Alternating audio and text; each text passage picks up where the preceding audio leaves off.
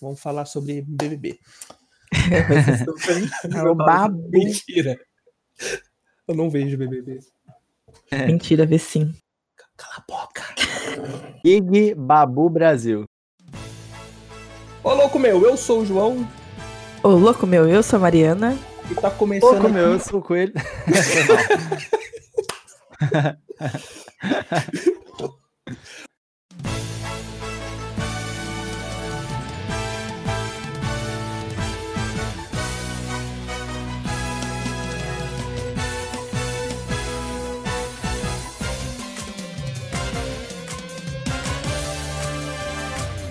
Ô, louco meu, eu sou o João. Ô, louco meu, eu sou a Mariana. E tá começando aqui um domingão completamente especial. Pode falar, eu deixo, Mariana. Eu não sei o que falar. Tá. Então, segue pro Jabá. É verdade, o jabá. Os reclames do Plim Plim.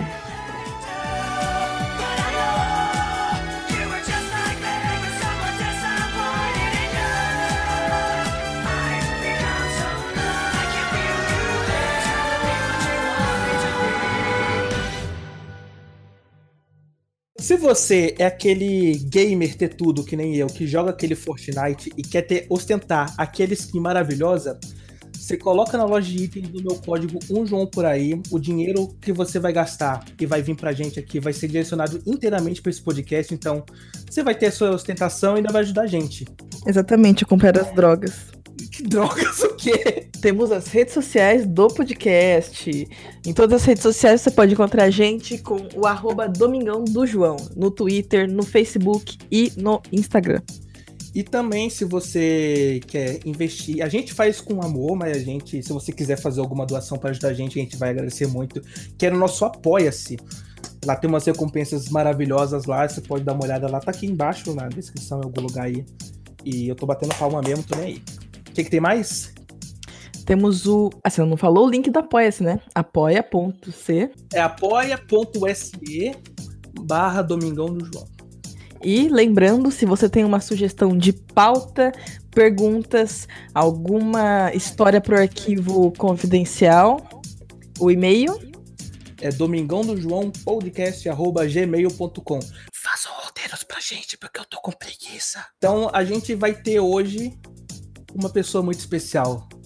Direto das terras nipônicas. É, Mariana? Exatamente. Caso a pessoa não tenha acesso à leitura, o nosso convidado hoje é ninguém menos que um dos donos do Coelho Cast. Ele é apresentador, apresentador, olha só, apresentador do Final Level Cast. Ele tem um canal de Nintendo no YouTube e ele conhece o Japão, né? E ele fala português. E eu acho que fala E japonês. o mais importante de tudo, O quê? ele não tem coronavírus. Eu espero que não. Estou, estamos quarentenados. Rodrigo Coelho, senhoras e senhores. Olá, meus amigos, eu sou o Coelho no Japão. Gente, muito obrigado aí pelo convite. Tô muito feliz de estar aqui. Re- Definitivamente não tenho o coronga. Estamos confinados aqui em casa, usando muito álcool em gel, lavando bastante as mãos. Na verdade, é o Felipe Castanhalha, que a gente tava com vergonha. Aí ele chamou, aí fala que é o coelho, tá? Mas sabe que o, o, o pessoal fala muito que eu tenho a voz do Castanhari, ou, ou então fala que eu tenho a voz do, do Leão, do Coisa de Nerd. Eles falam muito isso. E quando eu tô gravando sentado. Caramba, parece mesmo. Não é? Não sei, cara. Pra, pra mim é diferente. A gente nunca reconhece a nossa própria voz, né? Mas o. Fala o seguinte, é verdade, Nilce. É verdade, Nilce. Nossa, É igualzinho mesmo. Cara, é, é engraçado. Primeira vez que me pedem pra falar isso. Eu nunca tinha testado. A gente já falou sobre isso em outros casts, mas nunca tinha me, me pedido pra fazer o teste. Depois eu vou colocar lado a lado aí pra saber. Pois é. E como é que tá a vida aí de corona? Tá de boa? Cara, eu já trabalho de casa já tem bastante tempo, né? Então continuo fazendo isso. É muito ruim, assim, no sentido de que eu não tenho a liberdade pra poder ficar saindo. Eu, eu costumava de manhã pegar a bicicleta e, e fazer um exercício e tal. E eu não tenho feito isso. E é muito ruim, tipo, eu só consigo encontrar minha namorada agora uma vez a cada duas semanas. É, é, é ruim essas coisas, né? Mas a rotina de trabalho. Tem que ser meio escondido ainda, né? Pra ninguém ver. É, pois é. Não. Mas a. É, é, pra, pra ninguém achar que eu tô quebrando a quarentena, né? Só se for. Então, é porque aqui onde eu moro, é... eu moro no interior do Rio Grande do Sul. Então, tipo, tem, não tem nem polícia aqui, tem uma brigada militar da cidade vizinha, né? Aí, quando teve o decreto, não podia sair ninguém, só podia sair se fosse pra ir no mercado e tal, que é pra não ter que estocar nada em casa. Só que daí, se a pessoa tava saindo na rua pra passear, a brigada ia lá e dava sermão na pessoa e ameaçava prender. É. Então eu tinha medo de sair no começo da quarentena. Não, mas isso tá rolando. Aqui é, tem a praia e o pessoal, a polícia não tá deixando as pessoas ficarem na praia, né? Primeiro eles pedem, eles pedem, eles pedem para as pessoas saírem. E aí, se a pessoa começa a se recusar, é, enfim, é decreto. A cidade tá com, o- com decretado estado de emergência. Então você tem que seguir o decreto. Se a pessoa se recusa, ela tem que ser detida. Porque ela, ela, tá, de- ela tá sendo um risco para a saúde pública. É o, é o jargão, é o que se diz, né? Tu atualmente tá morando no Brasil. Sim, eu tô no Rio de Janeiro agora. Eu voltei em quê? Deve ter quatro, cinco meses, eu acho. Seis meses. Acho que. É, não sei. Já tem um tempo que eu, que eu voltei, mas não muito. Eu já perdi a conta. Mas eu morei os últimos quatro anos no Japão. Tava lá nos últimos quatro anos, foi quando eu iniciei meu canal e tudo mais. Eu te acompanho tem um tempo, mas tipo, não, não via todos os vídeos, né? Porque na época, quando eu comecei a te acompanhar, eu tava trabalhando. Daí eu comecei a acompanhar mais os teus vídeos, porque tu dá dica de Nintendo no teu canal, né? Tu fazia gameplay na rua do Japão, inclusive, isso aí eu achava muito da hora. Sim, cara, eu tenho. Eu sinto falta de fazer isso aqui no Rio de Janeiro, não dá pra fazer isso, né? É meio perigoso. É, então. Então, né? Mas era bem legal, eu levava meu tripé, meus equipamentos. Cara, era difícil fazer esse tipo de vídeo, porque fazer tudo sozinho, né, é complicado. Aí eu montava tudo na rua e eu mostrava o, o jogo rodando no modo portátil do Nintendo Switch, o que é uma coisa muito legal, né? Porque é um dos valores principais do Switch. E eu mostrava meio que um visual diferente, né? Dia a dia do Japão ali, aquelas ruas com um monte de coisa, aquelas é, as placas na vertical, né? Com várias coisas escritas em japonês nas ruas, o trem passando. Eu adorava fazer isso, as pessoas gostavam bastante. Sim, eu achava muito legal. E, e, e é uma coisa que eu acho até interessante, porque, tipo, é uma grande diferença que a gente vê entre o Japão e o Brasil. Primeiro, que a as pessoas que estão na rua, elas podem até notar que fazendo isso, mas tipo, elas simplesmente estão cagando pro que tu tá fazendo, elas estão cuidando da própria vida. É, é, realmente. Eu queria até que tu falasse também, tipo, por exemplo, algumas coisas que tu viu de diferença no Brasil e no Japão. Tipo, pessoa, o comportamento delas, tipo, a sociedade, assim. Cara, é, é muito é muito chocante, assim. É, a primeira vez que eu fui pro Japão, quando eu fui, eu, eu, eu já morei lá duas vezes, né? Dessa vez eu, eu fiquei os últimos quatro anos lá. Só que quando eu tava na faculdade, eu também ganhei uma bolsa de estudos e eu fui morar lá em regiões diferentes, né? Eu morei em Tóquio e eu morei na, em uma cidadezinha ali perto de Osaka. Osaka, a gente fala Osaka em português, né? Que em japonês é Osaka. E a primeira coisa que a gente sente quando a gente vai lá é que a gente ouve muito que os japoneses eles são fechados, que a gente não consegue fazer amizade e tudo mais. Isso tudo é verdade. Quando você começa a se aproximar e tal, é um pouco difícil de você ter uma relação muito próxima. Só que a primeira impressão que você tem é que eles são muito solícitos. Tipo, se você tá perdido, assim, com um cara de perdido numa estação de trem, normalmente vai vir alguém e vai tentar te ajudar a te encontrar o lugar. Se você tá. é, sei lá, se você tá aparentando precisar de ajuda, as pessoas vêm até você te oferecer ajuda. E elas são muito educadas. as- os serviços lá são. As pessoas parecem estar sempre de bom humor, boa vontade.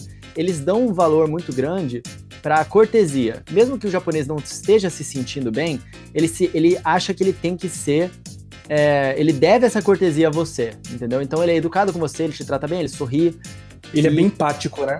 É, pois é, é simpático, né? Simpático. É, quando você fala em empatia.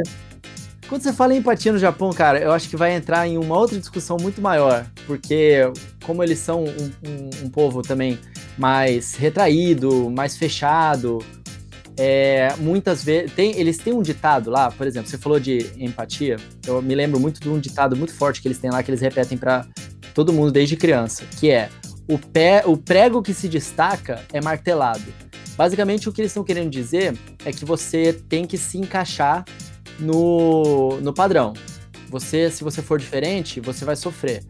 E aí, isso acaba valendo para qualquer coisa, várias coisas na, na, na sociedade. Então, mesmo se você for uma pessoa um pouco diferente, falta um pouco essa empatia. Eles acham assim, ah, você tem que, você tem que se encaixar, você que se ferre mesmo, entendeu? Rola isso sim.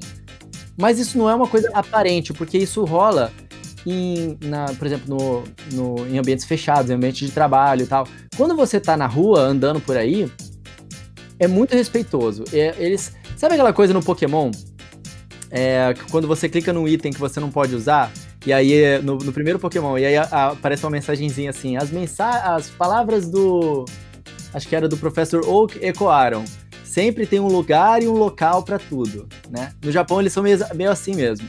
É, se você estiver fazendo a coisa errada no local errado, eles vão sempre te brigar com você, te reprimir e tudo mais. Então, assim, você tem uma, uma certa liberdade, mas nem tanto assim. Você tem que se encaixar mesmo nas regras e na rua as pessoas te respeitam muito. Não tô dizendo que tá certo ou que tá errado, mas é assim lá. Por exemplo, a gente vê novela aqui no Brasil. Novela tem aquele padrão, ou a família ela é muito rica, que tem seus problemas e tem aquela casa chique e tal, e tem aquele comportamento mais, como é que eu posso falar, mais, sei lá, mais com etiqueta, ou a família também é muito pobre, mas é muito desengonçada e tal, e não é a realidade da rua. Mas as pessoas do Japão, elas são igual àquilo que eu vejo em anime, tokusatsu e tal, não tem nada a ver também uma coisa com outra. Cara, é, é muito relativo. Ah, eu vou te falar que aquilo que a gente vê existe. Aquilo existe. Mas aquilo não é a realidade do japonês médio, tá? É, a, gente, a gente vê muito isso sendo retratado em anime. Mas a maioria dos japoneses não, não gostam de anime. É tipo, o pessoal acha que é, é meio nerdice, assiste quando criança e tal, mas não liga muito pra isso, entendeu? Então não é essa coisa que a gente fala. Acontece que, mesmo eu falando em maioria, tem uma porcentagem muito grande de, do- da população japonesa que gosta, que se interessa, que consome essas coisas e tal. Então, é, dá pra dizer que existe uma cultura muito forte de, de anime lá, mas também não é todo mundo que consome, aliás, é uma porcentagem muito pequena das pessoas que consomem que fazem parte dessa cultura de moe moe, é, ou de- enfim, de falar desse jeito, dessa gíria, ou você tentar ser muito fofinho e aquela coisa, sabe, de de ai, tropecei na rua e não sei o que, tenho que proteger. Ou então aqueles velhos que ficam lá com as meninas lá que estão dançando idol e os velhos ficam tentando pegar na mão delas e. Enfim. é, isso, isso, isso existe até bastante, mas é minoria da minoria. Assim, não é o padrão do japonês, não. A maior parte dos japoneses é normal, cara. O cara, a mulher, o cara lá acorda, vai pro trabalho, é, vive a sua vida lá é, e volta pra família. E não gosta do marido, e tem problema em casa. Caramba. É, mas isso é bem comum lá, assim. Ah, nossa, você vai perguntar pra mim do Japão? Eu vou, não vou nem deixar vocês falarem, porque tem tanta coisa pra falar. Tipo, isso que eu falei pra você de, de problema em casa e tal, rola muito. é, existem grupos de apoio pra mães que não conseguiram amar os seus filhos. Tipo assim, nas creches lá, tem grupo de apoio pra isso, porque tem mãe na creche que vai e não consegue abraçar o filho. Isso, mais uma vez, isso é uma coisa que existe, não é a maioria, mas existe. E o motivo é que no Japão ainda as pessoas se casam muito por comodismo ou interesse. Ainda existe muito isso. É, de você ter que se encaixar na sociedade, você ter que se casar com uma pessoa que ela, ela tem uma certa influência, vai te dar uma vida boa, mas acaba que o, o- você não desenvolve muito um amor tão grande para essas pessoas que, que é, casaram nessas condições. Então as pessoas não se conectam muito dentro de casa. O marido ele entra de volta do trabalho, passa o dia inteiro no trabalho, eles têm uma cultura muito forte disso também. É, não, não fala muito com a esposa, a esposa não gosta do marido, e o filho vai e nasce com a cara do pai. E aí a mãe tem um trauma tão grande do pai que não, não consegue se conectar com o filho também. Entendeu? É muito bizarro mesmo, mas existe isso. Tá, o que eu vou falar é meio preconceituoso, mas tipo, no Japão, a criança nascer com a cara do pai. Ela não vai nascer com a cara igual de todo mundo? Então, na verdade, isso é, é uma concepção muito nossa, mas você sabe que eles acham a mesma coisa. O contrário. Eles acham, Eles que, acham que a o- gente é tudo igual. eles acham que os ocidentais são muito parecidos, eles não conseguem diferenciar muito. É a mesma coisa pra gente. Inclusive, eu- eu lembro que até tinha visto uma, uma piada assim, o cara chegou no Japão. Aí, desculpe, eu acho que eu tinha falado com o senhor. Não, acho que foi com o senhor. Não, não, acho que foi com o senhor aqui. Aí fica dando voltas assim. É. Existe, cara, isso existe. Mas eu, eu vou falar assim, é, eu, como eu falei, eu morei lá duas vezes. A primeira vez que eu fui morar lá, eu tive um pouco de dificuldade, sim, de reconhecer as pessoas, porque eu tava na faculdade, eu conhecia muita gente nova, tinham muitos alunos e tal.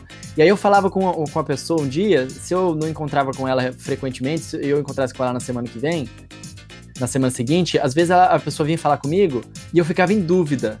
Quem que era que eu tinha falado? Isso rola porque a gente não tá acostumado, entendeu? Não é preconceito, é, é só diferente mesmo, é um pouco difícil. No Brasil eu tenho essa dúvida.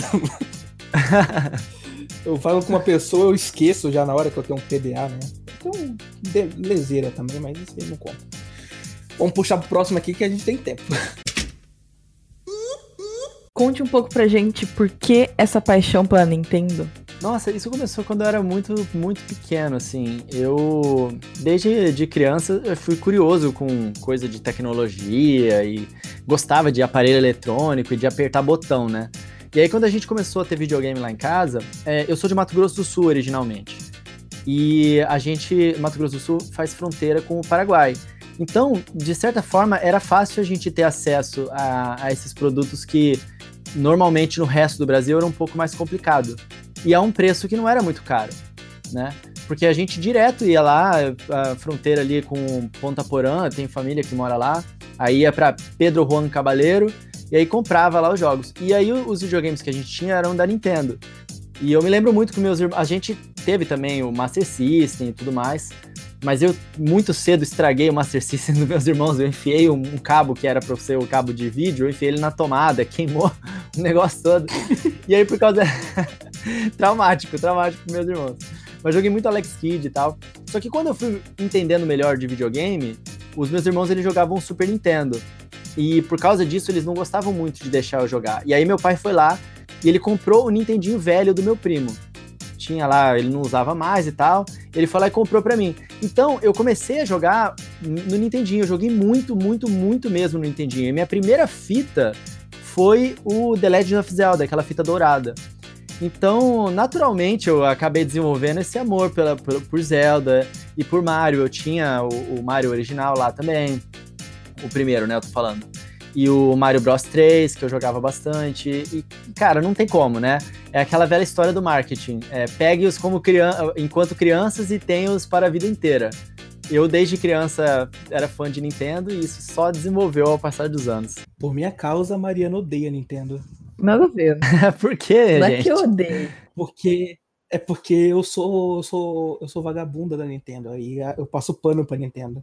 A Nintendo faz cagada, eu passo pano. Eu tenho um Xbox, eu nunca tive nada da Nintendo na minha vida. Mas eu conheço muita coisa da Nintendo e eu tenho um Xbox, mas eu gosto da Nintendo. Porque eu posso gostar da Nintendo, é o direito Claro meu. que pode, claro que pode. Eu posso Mariana, passar pano vamos- pras cagadas da Nintendo também. É um direito meu, me deixa. Não, aí tem que, aí tem que dar- controlar um pouco a ânsia. Você pode passar só um pouquinho, senão a Mariana vai ficar chateada. É isso aí. Agora me explica. É uma coisa que não tem. Hum, Quando eu vi isso daí, não. Eu me entendi, mas como? A pergunta que vem na cabeça é como? Como é que tu foi entrar pro Final Level, cara? Pois é, que coisa doida, né, cara? Nossa, pra mim também foi super surpresa isso, né? O Final Level, ele é, pra quem não conhece, ele é um. o- bom, de acordo com o- os dados aí que a gente vê, o maior aglomerado de entretenimento do Brasil. Sei lá o que que é que signifique isso. O que importa é que é um, um troço grande mesmo. O canal de YouTube deles bateu, acho que 4 milhões de visualizações recentemente, ó, 4 milhões de inscritos recentemente. Eles têm um engajamento muito forte em todas as redes sociais, principalmente no, no YouTube e no Instagram. E a equipe deles lá dentro estão há alguns anos já querendo fazer um podcast. E é difícil você, num, num, num negócio que já está bastante estruturado, já funciona e tal, você emplacar um projeto novo, né? Então, eles foram postergando isso, postergando, até que finalmente é o, o roteirista, né, que é o Dan, e o Cardoso, que ele é diretor lá, e ele também é diretor do Final Level Cast, eles fizeram o projeto e eles falaram, quer saber, a gente vai tocar isso na, na raça mesmo, e vamos começar isso é, por aqui. Mas a gente precisa de alguém que tenha... é, que, que tenha uma boa comunicação e tenha bons relacionamentos e que possa ajudar a gente. E o Tem Dan... experiência também no meio, né? É, e a experiência no meio também, porque eu já tinha o, o, o Coelho Cast, já tinha participado muito disso. Eu já tinha já o canal há bastante tempo, já há quase três anos, ou de repente até mesmo há três anos. E o Dan, a, a gente, ele já me acompanhava também, a gente já se conhecia pelo Twitter, se falava. E ele já tinha vindo aqui em casa gravar comigo e tal, a gente era bons amigos. E, e tipo, ele sabia já da minha trajetória, porque eu já trabalhei muito na indústria dos games, eu tenho bom relacionamento é, tanto na indústria quanto na parte de é, da, da, da, mídia mesmo, sabe? Eu sou é, eu, eu, trabalhei muito tempo com assessoria de imprensa e tal para a indústria dos games, então eu fiz muitas amizades e tal. E por causa do canal, eu acabei também aumentando essas amizades, né? Porque a gente vai trabalhando junto, vai, vai conhecendo as pessoas, vai indo no, nos eventos e conversa, os assuntos em comum, e a gente vai fazendo amizade de, das, com as pessoas que estão nesse meio. E ele achou que foi uma, uma boa ideia eu participar do projeto, aí ele veio, falou comigo, eu achei o máximo, a gente é, conversou bastante como é que ia ser é, a estrutura do podcast, a gente terminou de definir os detalhes de, de como que seria, e, e aí eu entrei. Então, é, basicamente, o Dan, ele é o roteirista e apresentador. Eu sou apresentador e eu faço boa parte dos convidados que, é, que fazem parte lá do, do Final Level Cast. É, vieram por é, indicação minha, vieram por convite meu também. E o Cardoso, ele é diretor, e a gente meio que trabalha tudo junto. Hoje mesmo eu estava escrevendo um roteiro também pro, pro Final Level Cast. Então, assim, o Dan é roteirista, principalmente, mas de vez em quando eu, eu pego e faço também. Mas foi assim que começou, entendeu? Porque a gente acaba conhecendo muitas pessoas, né? Muitas pessoas têm projetos e eles gostavam do meu trabalho. E aí eles me chamaram. E, cara, eu tô muito animado, porque é super legal o, o podcast. A gente consegue fazer uma produção muito maneira e é com uma estrutura super legal, sabe? Porque o Final Level, eles têm artista para poder fazer aquelas artes maneironas, as capas, né? Onde eles colocam a gente lá na, com a cara dos, dos personagens dos jogos que a gente tá falando. As artes são sempre legais, cada, cada episódio tem uma arte específica, né? E... Aquele que o Damiani participou, eu achei muito bom, cara, a capa do, do podcast. É, que, o, que foi de Stranger Things, né? Uhum. Cara, foi muito legal o, o podcast com o Damiani. E, e, e aí que tá também, tipo assim, como é que aconteceu isso? Senta que lá vem a história. A Blizzard, ela entrou em contato comigo quando, ela, quando eles ficaram sabendo que eu ia vir pro Brasil. A Blizzard logo mandou uma mensagem e falou assim: pô, a gente queria que você viesse aqui visitar o nosso escritório e tal. E aí, quando eu fui na Brasil Game Show, eu fui lá, visitei eles, a gente fez live junto e tal, foi super legal. E a gente criou esse bom relacionamento, né? E aí, quando surgiu a, a oportunidade do, da Hearthstone Summit, lá em Los Angeles, eles queriam que eu fosse lá fazer a cobertura do evento. E aí eles me levaram até lá e eu conheci o Damiani lá, porque eles também levaram o Damiani. E aí a gente ficou amigo lá, porque, cara, é muito louco. Uma amiga do Damiani, é, já ela, ela queria se mudar pro Japão, ela assistiu os meus vídeos e ela seguiu dicas minhas. E aí, obviamente, que por mérito próprio ela conseguiu se mudar e tal, mas coincidentemente, um dos vídeos que ela usou de referência para aprender e saber é, algumas coisas sobre o Japão foram os meus vídeos, cara. Olha que louco. Então, assim, aí. Caramba, que mundo pequeno, hein? Muito, muito, muito pequeno, né? Muito doido. E aí eu acabei ficando amigo do Damiani e a gente chamou ele pro, pro podcast. Então, cara, tudo acontece assim, entendeu? A gente vai fazendo o canal, a gente vai começando a falar com muita gente e vai surgindo as oportunidades, sabe? Você já desenvolveu games também, né? Sim, eu já trabalhei na indústria há bastante tempo. Eu comecei, foi o seguinte, a minha, minha trajetória é mais ou menos assim. Eu queria muito trabalhar fazendo jogos, né? Então eu entrei para uma faculdade, que era uma faculdade de design, não focada em jogos, mas que, tinham, é, que tinha game design como parte do currículo, porque eu achava que, aliás, era a realidade, né? Ainda é um pouco, mas melhorou muito a indústria aqui no Brasil, mas naquela época era muito difícil realmente. Então eu queria fazer uma faculdade de design em geral, que eu podia atuar em diversas áreas, mas que eu pudesse me encaminhar para a indústria dos games também, né? Então, o que eu fiz foi é, estudar bastante game design, me focar bastante nisso. E eu acabei entrando, eu acabei trabalhando um tempo lá na Globo.com, né? E eu saí da Globo.com para poder ir trabalhar de game designer é, numa empresa de. É, na época ela chamava Nano Studios. Eles faziam muitos é, jogos para Adver Games e celulares e tudo mais. E eles conseguiram um investimento grande para poder fazer um projeto próprio. Então, nessa época, a gente estava criando um jogo de estratégia. Era o maior jogo de estratégia brasileiro na época. Ele se chamava Favela Wars. E era um, um futuro distópico, onde é, o, o, meio que o tráfico dominou a cidade e tal. E a- era meio que polícia versus bandidos, assim, sabe? E era um jogo no estilo XCOM, sabe? XCOM. Uhum. Então você tinha tropas e cada tropa tinha uma habilidade diferente e classes diferentes e tal. Então eu entrei para complementar a parte de game design e para fazer o level design do jogo. Então eu estudei bastante para poder fazer essas, essas- o level design e tal. E eu fiz isso durante bastante tempo até que eh, quando a gente lançou o jogo, é, o jogo, a gente foi até na Brasil Game Show, a gente tinha stand lá, apresentou, o jogo apareceu na televisão várias vezes e tal. Só que mesmo com toda essa exposição que a gente teve, o ganho que a gente tinha não era suficiente para conseguir manter o projeto. E isso era porque o jogo era um jogo brasileiro focado no mercado nacional, né? E isso é muito difícil de você conseguir emplacar naquela época sem que você fosse um jogo pago, tipo um adver game mesmo, sabe? E quando eu percebi isso, eu entendi que ah, não só o brasileiro ele tinha uma certa um preconceito com a produção nacional, mas muitas pessoas sequer conheciam os jogos que estavam sendo lançados no Brasil, né? Aí eu falei assim, cara, eu vou tentar fazer alguma coisa para ajudar nisso.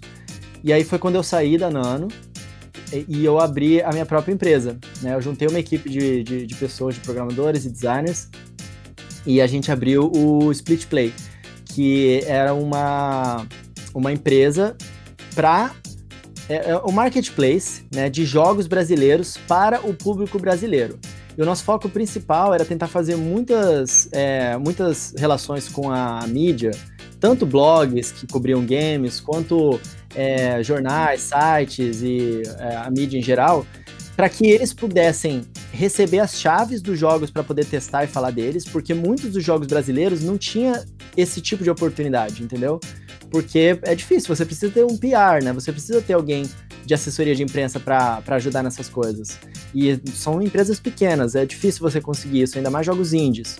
Então a gente fazia muito isso e a gente fazia é, bastante é, release de imprensa mesmo. Quando tinha um lançamento, a gente avisava os veículos e tudo mais. Então esse era o nosso foco, a gente trabalhou bastante nisso de 2014 até 2016 e principalmente de 2014 até 2015. E eu me mudei para o Japão, eu acabei deixando o negócio com é, os meus sócios, eu fiquei mais é, é, por fora, eles ficaram cuidando do Brasil, e aí as coisas foram diminuindo, porque era, era uma, uma coisa difícil mesmo, né? Você emplacar isso, a gente até conseguiu bastante sucesso na época, só que não, não deu para se manter. Depois que eu que é, iniciei isso, fui pro, pro Japão, sabe? E aí as coisas foram diminuindo, diminuindo. Eu fui é, coisando minha vida lá no Japão. E até que a, o último lançamento que a gente teve foi em 2016, realmente. É, a loja ela ficou aberta sem receber lançamentos novos durante 2017. Em 2018 a gente fechou e a nuvem foi que adquiriu essa tocha, né, do que a gente gosta de falar do, da indústria nacional que a Split Play levantava. E aí é, foi esse o meu último trabalho na, na indústria de games mesmo, como parte dela. Aí, depois de um tempo, eu acabei abrindo meu canal e cá estou novamente inserido na indústria de games, só que dessa vez de uma forma diferente, né? E olhando dessa perspectiva de quem teve dentro da indústria como desenvolvedor, e você acha que essa crise de agora, a pandemia, vai afetar de alguma forma a indústria, positivamente ou negativamente, não sei? Olha, nossa, muita coisa, muita coisa mesmo. E, tipo, muita do que a gente nem ouve falar, assim.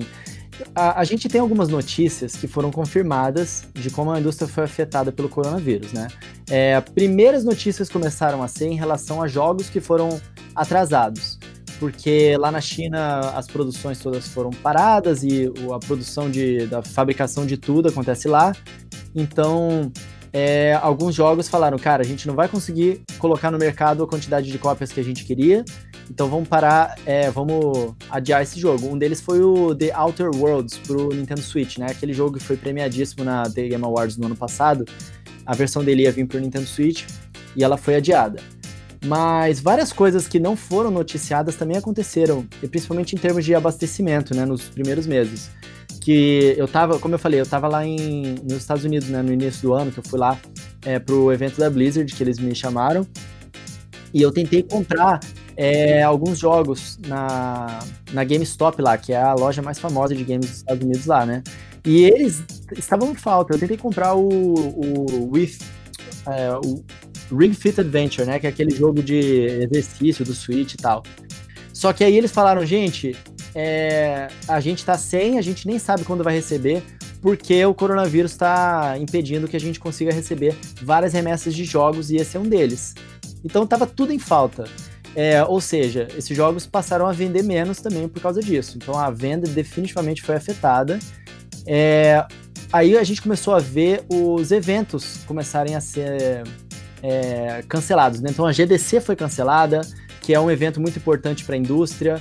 É, a gente viu mais recentemente agora a Big Festival, que também é um evento bastante importante para a indústria brasileira, ter sido adiada para o ano que vem. Né? E, é um, e é um evento importante porque, até se falando de Nintendo, a Nintendo estava na, na Big Festival no ano passado, falou com vários desenvolvedores, e alguns frutos do, do, desse contato com a Nintendo com os desenvolvedores brasileiros ah, realmente estão aparecendo agora, né? Com mais lançamentos brasileiros vindo pro, pro Nintendo Switch. E, e claramente a E3, né? Que a E3 foi cancelada. E eles ainda falaram que não vai ter nem evento digital, sabe? Então, assim, muitas repercussões, é, as vendas abaixaram.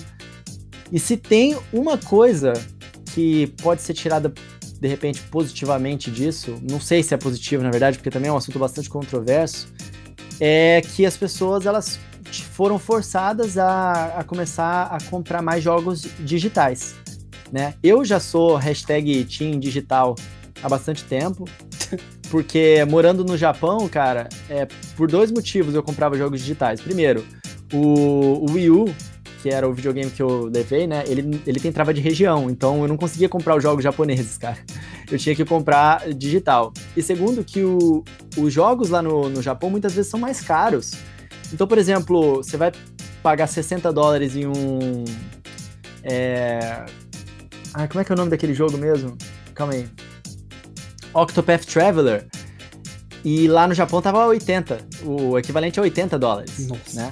O Zelda Breath of the Wild também, no mundo inteiro é 60 dólares. No Japão era 70 e poucos. Então- Facada. É, pois é, cara. Tem muitos jogos que são mais caros lá. Eu paguei mais de. Eu acho que eu paguei 80 e tantos dólares quando eu comprei o PS4 e eu queria muito jogar o Monster Hunter é, World. Eu comprei, eu acho que eu, eu paguei uns 80 e tantos dólares. Só que eu- dessa vez eu dividi com uma amiga minha, né? Então, tudo bem. Mas é, é caro lá. Então a gente acabava comprando digital, né? Comprando na- nas lojas é, ocidentais dos Estados Unidos ou do Brasil, para poder pagar menos também, né? Muito doido isso. Mas. E isso é uma, uma coisa controversa, porque na loja digital você não tem aquela. Você não tem o produto na sua mão. Então, se eles removem o jogo da loja digital, se você não tem ele baixado no seu console, é tchau, tchau. Você nunca mais consegue baixar, né? Então, não é porque não é seu de fato e tal. Então, é bem controverso isso. Mas, com certeza, é um hábito que é saudável para a indústria em si. Porque é mais barato, os- as empresas elas conseguem reter uma parte maior dos, dos dólares, né, que você das vendas. E é, assim, muitas coisas. É, é muito caro você produzir um jogo. Então as empresas elas começaram a colocar esse monte de coisa que os gamers odeiam, né? Que é microtransação, um monte de coisa assim. Que é para conseguir compensar, né? DLC que já devia estar no ni- dentro do jogo e tal. Então, se eles conseguem compensar, ganhar mais dinheiro da forma digital, essa necessidade diminui um pouco, né? Então, de certa forma, talvez, olhando por esse ângulo especificamente, pode ser uma coisa positiva, né? Mas tem muitas coisas negativas, assim, não dá pra dizer que isso vai, vai ser bom, não, cara. Falou isso de que se o jogo não tá instalado no console e sai da loja, só se tiver instalado, né? Lembrei que o, o PT, aquele teaser do Silent Hill, Uhum. é, tem gente vendendo hoje PlayStation 4 com o jogo instalado, tipo, absurdamente caro. Né? Você, você- você chegou a jogar esse jogo? Ah, Deus me livre, né? Tá louco? Cara, eu joguei, é insano, é muito bom, é muito bom, dá muito medo. Mas é uma pena que eles removeram isso da loja, cara. O nome é PT. Será que eu posso fazer piada política? Vai dar ruim, vai dar ruim. Eu posso, Mariana? Melhor não, né, João? então vamos começar pro próximo quadro, Mariana, que é. Perguntas Faustops.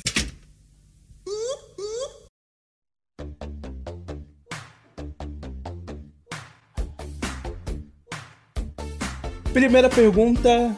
É possível um homem hétero se apaixonar por outro homem?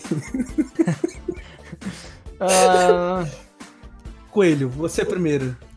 digamos que se ele se apaixonar por outro homem, eu acho que vai ser uma descoberta, né? Ele achava que era hétero e vai descobrir que não é mais. Que não é mais ou que nunca foi, provavelmente, né? Mais provável. Mariana? Então, eu acho sim que a gente não deve se rotular. Se ele quer falar que ele é hétero, mas se apaixonar por outro cara, fica à vontade. Você vai mesmo fazer lacração? Eu não tô lacrando. Entendi. Liberdade, gente, liberdade.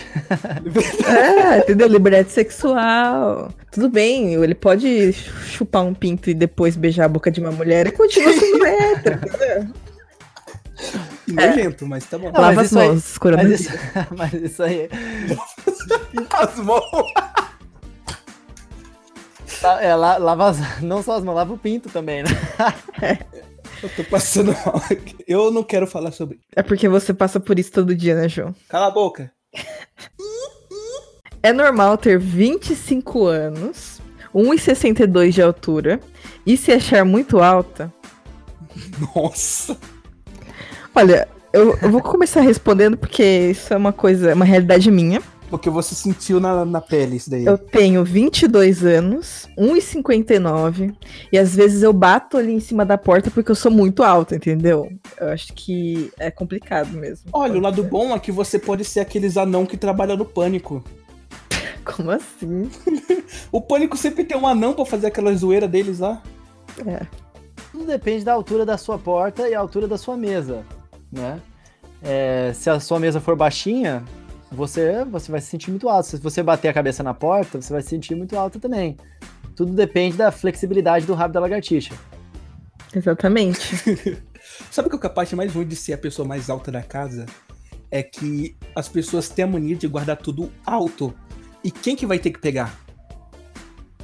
o cara alto. É, eu odeio ser o mais alto da casa. Nossa, eu também odeio isso, gente, como é difícil. Vocês sabem da teoria do o Flying Spaghetti Monster? O monstro de espaguete voador? Não. Quê? Tem uma, tem uma, uma religião chamada os... É sério? É sério? Eu não tô dando não. São os Pastafarians. Eu não sei como é que eles chamam em Meu português. Deus do céu.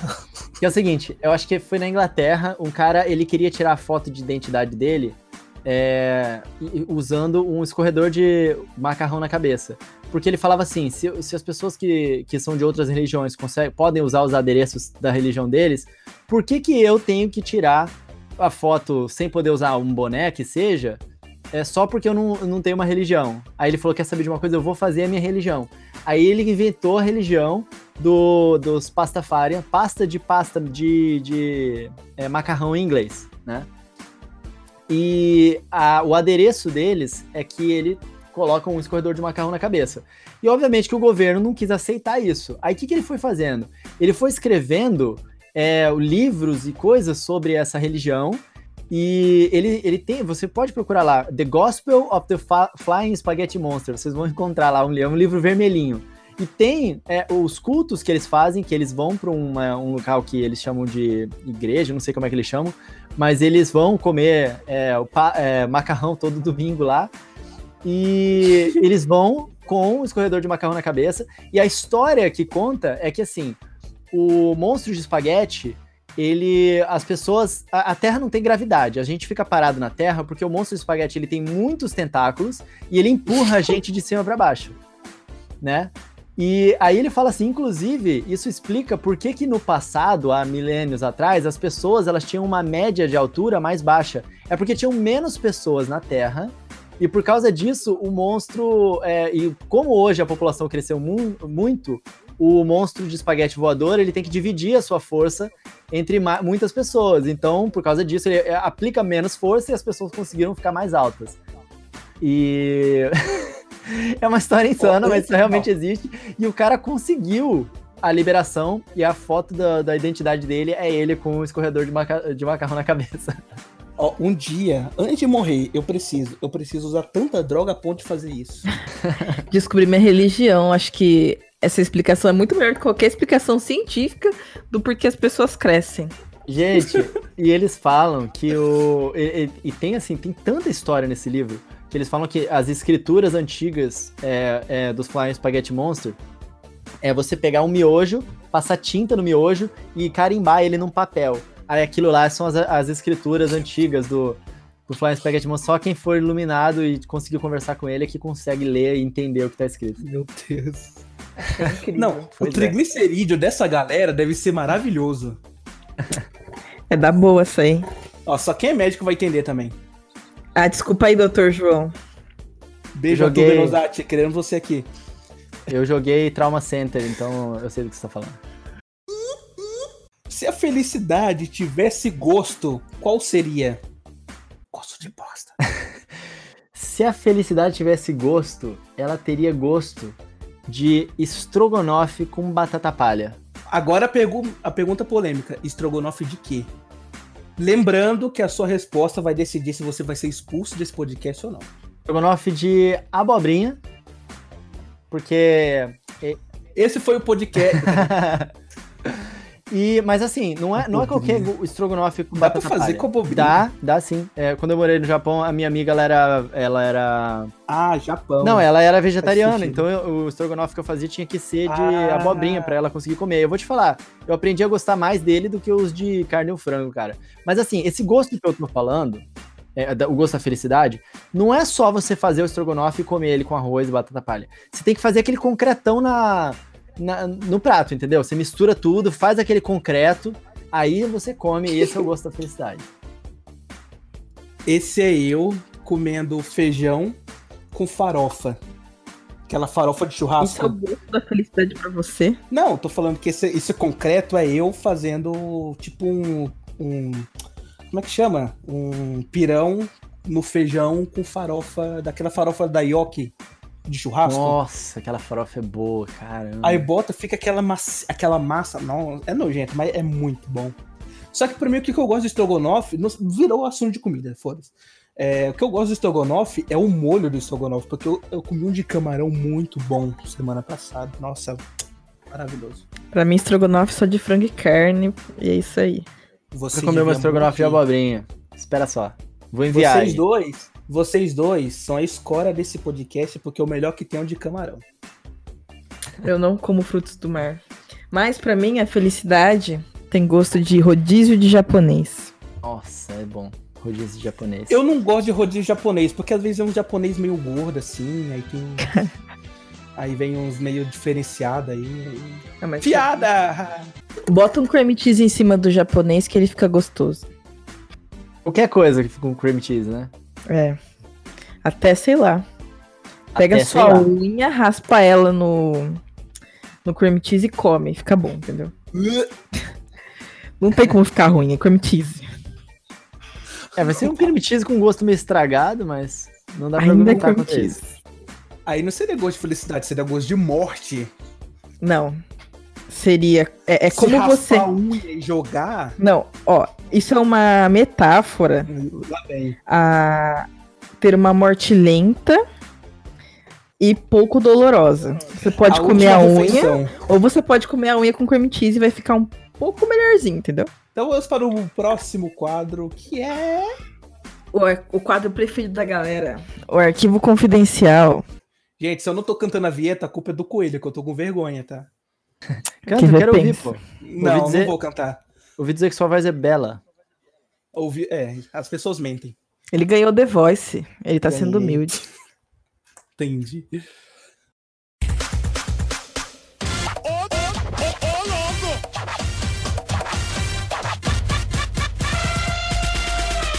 Ela começa com a seguinte indagação: Homens, por que ele escolheu ela? Então, uma pergunta pra vocês, homens, hein? Saí com o rapaz umas nove vezes e não rolou beijo, pois ambos eram muito tímidos e teve uma vez que quase rolou, mas fiquei tensa. Enfim, Ele se afastou, pois voltou a falar com uma ex-paquera e fiquei sabendo que ela fica mandando mensagens provocativas pra ele, coisa que eu não faria. Talvez ele achou ela mais divertida, pois eu era muito tímida com ele. Por que ele preferiu ela e o que eu posso fazer pra reverter isso? Minha filha, a filha anda, a fila anda, uai. A filha anda também. filha Se anda, que bom, né? filha. A filha É, bom. anda e a mula manca. A filha anda, ainda bem que a filha anda, que é menos uma pro Teleton. Que absurdo. Cara, que horrível. Eu ri sem entender, tá? Só pra deixar claro. Cara, é. Pô, às vezes não rola, né? Às vezes é, o cara simplesmente achava ela legal e não, não, era pra. Era, era amizade, não era namoro. Foi isso. Aí a outra menina lá era namoro, não era amizade, e rolou. Coitada. Alguém, alguém avisa pra ela, gente. É que tem umas pessoas que acham assim, ah, só porque eu, eu fui mais amoroso com essa pessoa, essa pessoa é obrigada a me querer. Não, não é assim, Sim, vou dar uma de militante aqui. Não muito militante, É. porém militante. Ela Natural, então. É. Ela não tem atitude.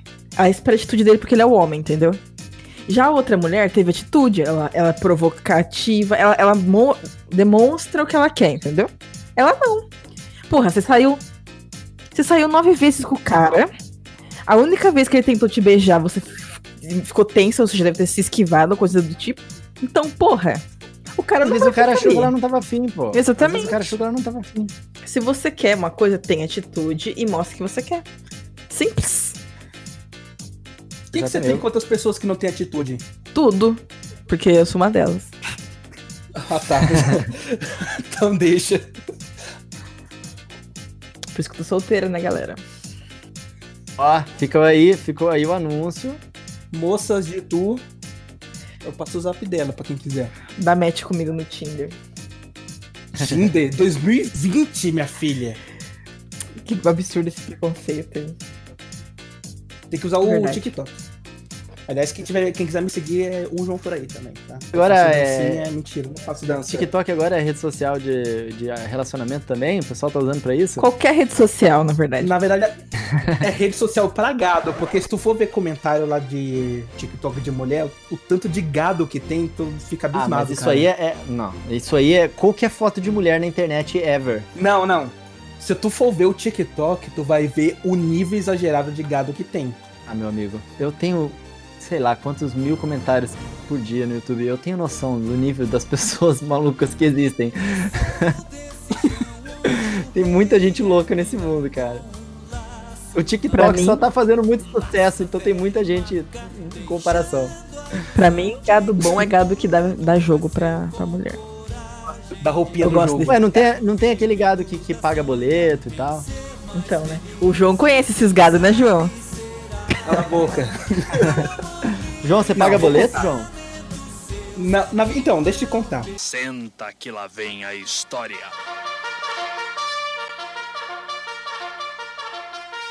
É que eu tinha um.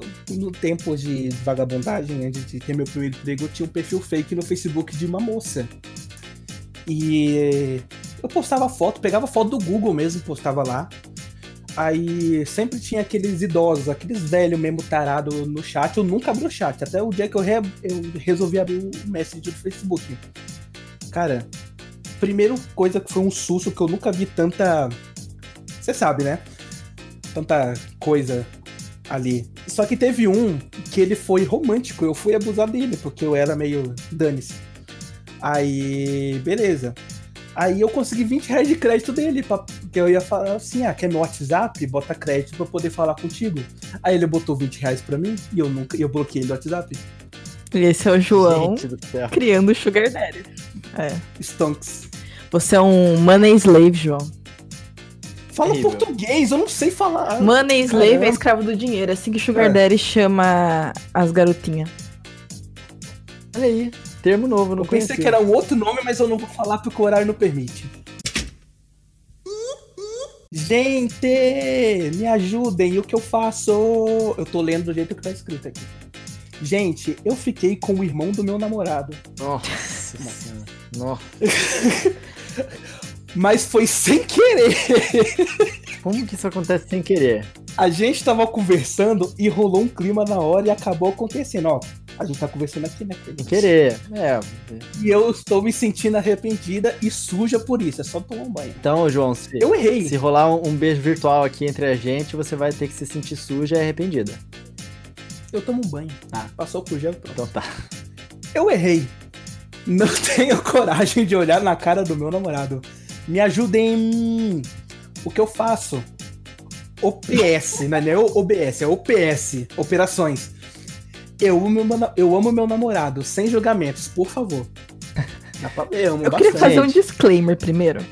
Ela posta Fazer o quê? um disclaimer. Porque ela posta a história no Yahoo Respostas e fala que não quer que as pessoas julguem ela. Imagina. O erro resposta serve para as pessoas não ajudarem as outras e julgar. Exatamente. Cara, meu Deus do céu, que, que situação essa menina doida, cara, na boa. Primeira coisa, minha filha, é, eu acho que seria ótimo pra você tentar ter um pouco de controle da sua vida, né? Saber o que você tá fazendo da vida. E aí depois falar a verdade, cara. Enfrenta lá, fala isso, vai causar um problema de família lá, mas pelo menos as coisas vão, vão estar na, sendo, sendo ditas e as coisas podem ser resolvidas. Problemas não ditos não podem ser resolvidos. Isso me lembrou um print que eu vi, que é assim, amor, eu beijei seu amigo. Aí, poxa, amor, é a terceira vez essa semana? Não faz mais isso, tá bom? Ah, obrigado, amor. Me dá aquele dinheiro pra eu ir no salão de novo? Tá bom, meu bem. Aí, obrigado, meu corninho. Eu tenho, eu tenho a solução perfeita. Hum. Fala que tava sem óculos e confundiu o irmão. Pronto. Perfeito, com certeza não vai dar problema nenhum se ela Óbvio. der- se ela der. Olha, eu tenho miopia. Eu quase fiz isso uma vez. Eles eram Não gêmeos, faz. pelo menos, É ou não? sério. Então, não tá escrito, eu acho que não. Se fosse Gente. gêmeo. Porque se fosse gêmeo Mas era eu fácil, você só fala, né? Se fosse gêmeo, gêmeo. a menina não ia ficar com medo, ela ia ficar era brava. né? Ai, você me enganou. Gente, mas eu vou falar. é, esse irmão também, hein? Pois é, Rapaz, né? Caramba. Com o irmão desse que um irmão precisa de desse que inimigo. precisa de inimigo. É, exatamente. É, mas também eu acho que, tipo, mais errada tá era. Tipo, não é nem machismo nem nada. Porque, tipo, beleza, o cara, óbvio que ele ia, vai querer, porque a mulher tá dando mole. Só que, tipo, se ela cortar, não vai ter. Entendeu? Acho Eu que. acho isso. Eu acho que É ela tipo tá errada negócio- porque ela era a comprometida, mas eu não por isso, entendeu? Ah, normalmente eu pensaria isso se fosse com uma outra pessoa, mas é o irmão do cara. É o irmão do cara. Pô, o irmão do cara. O, o- o- ela pode ter um compromisso de relacionamento com o menino, mas o cara tem um compromisso de família com ele, cara. Quem faz isso, sabe? Pelo amor de Então quer Deus. dizer que você acha que se ela fosse chifrar com outro homem, tudo bem. Não, eu tô dizendo, se fosse, se fosse com outro cara, a gente poderia culpar mais ela do que o outro cara. Mas nesse caso é o irmão, sabe? Não dá pra culpar mais a menina do que o próprio irmão, cara. Tem culpa igual. Péssimo. Eu, eu mataria o irmão. É que essa briga de família, briga de irmão, essa aí foi um pouco longe demais, entendeu? Na vingança.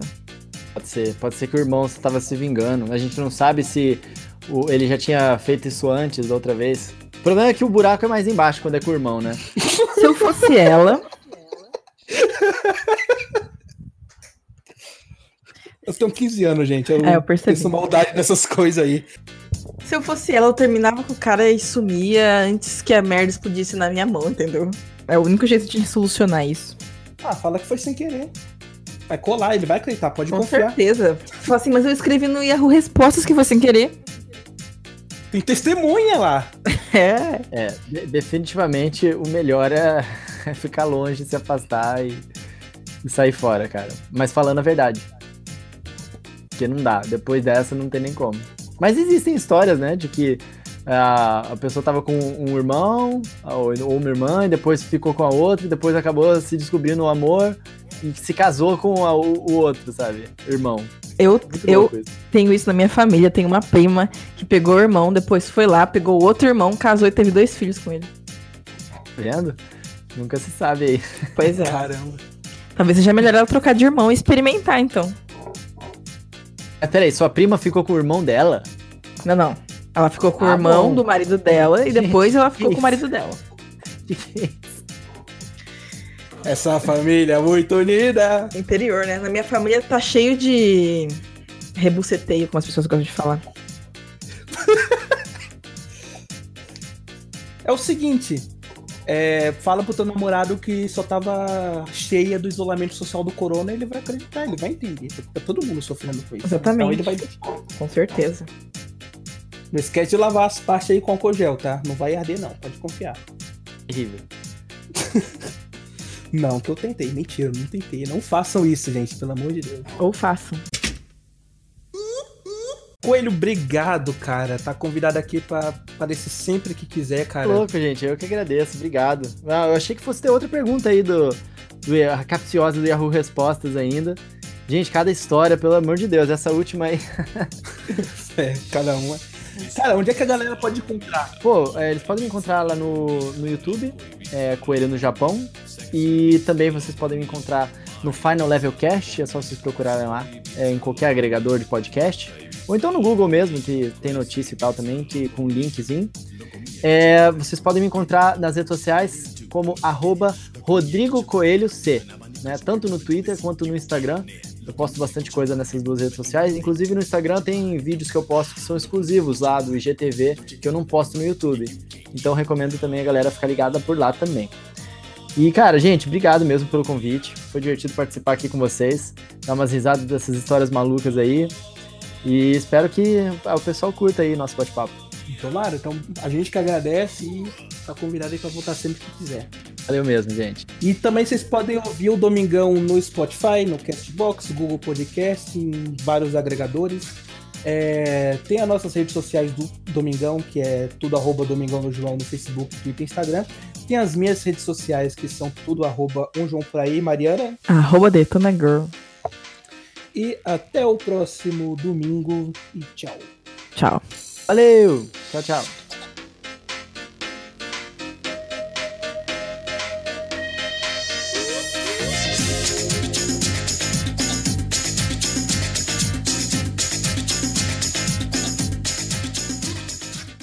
Tô com uma, a, a voz meio, meio zoada também, cara.